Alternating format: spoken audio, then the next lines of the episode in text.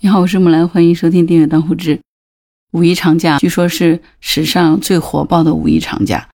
今天看了新闻，新华社的这个权威快报上说，五月三号，文化和旅游部公布的二零二三年五一假期文化和旅游市场的情况是这样子的：全国国内的旅游出游合计呢二点七四亿人次，同比增长了百分之七十点八三，按可比口径呢恢复到了二零一九年同期的百分之一百一十九点零九。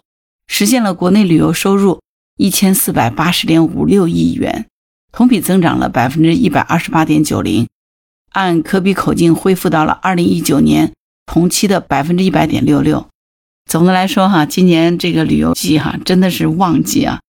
那木兰在杭州，哎，杭州又一次登上了榜首啊，因为这次旅游接待人数最高的城市就是杭州，你知道吗？杭州一天七百万人涌入。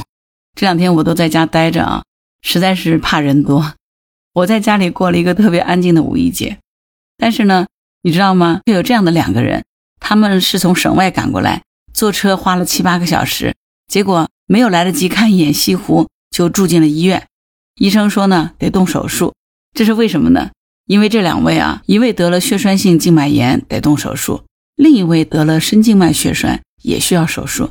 这两位都是六十多岁素不相识的男子，却因为相同的经历和疾病住进了同一间病房。刘先生呢，今年六十五岁，他患静脉曲张有三十年了，平时呢不痛不胀，一直也不肯手术。如果有点痒呢，他也就擦擦药膏对付对付就算了。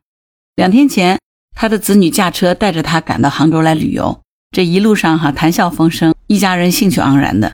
不过呢，随着这个坐车的时间延长。刘先生的这个左脚就逐渐出现问题了。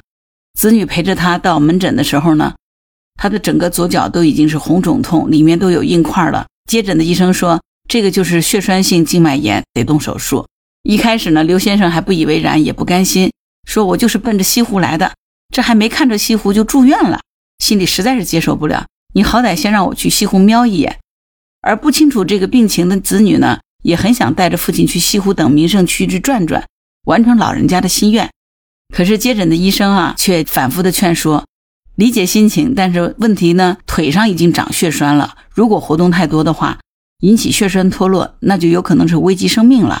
经过反复的劝说呢，晓之以利害啊，最终呢，刘先生才无奈答应住院了。医生说呢，要先给他消炎和抗凝，包括化血栓的药物治疗，之后呢，再去做静脉曲张的手术。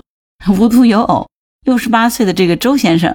也是兴冲冲来杭州旅游的，断桥呀、雷峰塔呀、岳庙啊，他来之前都做好了功课，准备好好的玩一趟。跟刘先生一样哈，这个周先生也是坐车来到杭州。快到杭州的时候呢，他心情是越来越激动了，可是呢，左脚也越来越难受了，肿胀的厉害。到医院一检查，医生说这是深静脉血栓，不得不住院动手术。虽然说近在咫尺哈。但是却只能从电视、手机上看人家在西湖人从众，也只有羡慕的份儿。其实呢，这两位先生哈，就是我们说本来兴冲冲的来旅游，但是连西湖影子都没看着就住院了，完全可以理解刘先生和周先生这种郁闷啊。但是呢，旅游我们还是要健康啊，快快乐乐的旅游很重要。旅游结果身体出了毛病，甚至危及了生命，这就不值当了啊。那为什么说？这两位都会得上了这个静脉血栓呢，这是因为啊，长途的旅行啊，一定要注意防范下肢深静脉血栓。根据这个医生的介绍说呢，长途旅途当中最容易出现颈肩、背部、腰酸胀痛，这个时候呢是可能出现了肌肉的劳损。除了肌肉劳损之外呢，长途久坐可能会引起小腿的酸胀疼痛。如果疼痛活动以后呢不缓解，甚至加剧了，而且。如果观察的时候，你发现小腿的皮肤呢表浅静脉有曲张，这个时候呢就一定要注意啊，是否已经出现了下肢深静脉血栓？这是因为久坐不动，这就是下肢深静脉血栓形成的一个主要原因了。长途旅行的时候，我们需要坐汽车、坐火车或者是飞机，个人的空间相对比较少，尤其是自驾车哈，肢体的活动是严重受限的，而且呢，局部环境当中呢空气干燥。饮水量也可能存在着不足，这样呢就会导致我们下肢的血液瘀滞、血液粘稠，循环的速度减慢，因此呢就容易形成下肢深静脉血栓。如果你出现了下肢肿胀、疼痛，或者是一侧的下肢水肿，一定要注意啊，这很有可能就是发生了深静脉血栓了。如果出现了活动时呼吸困难、喘气时胸痛或者是上腹痛，或者突然出现少量的咳血，甚至晕厥、休克，那一定要警惕，这可能是发生了肺栓塞。那我们讲哈，今年的五一长假真的是很火爆，那现在已经接近了尾声。全国各地的这个旅游者们基本上都已经踏上了返程之路，而且呢，你少不得是要坐长途汽车、火车、飞机。如果是这样的话，哈，那就给各位一些建议啊，要防范于未然。首先，出行的时候一定要穿着宽松，尽量不要穿紧身的衣裤，避免这个血流不畅。第二呢，在路途当中要多饮水，促进血液循环，但是呢，千万别饮酒。还有呢，有条件的话，哈，最好是。每一到两个小时呢，起身活动一下。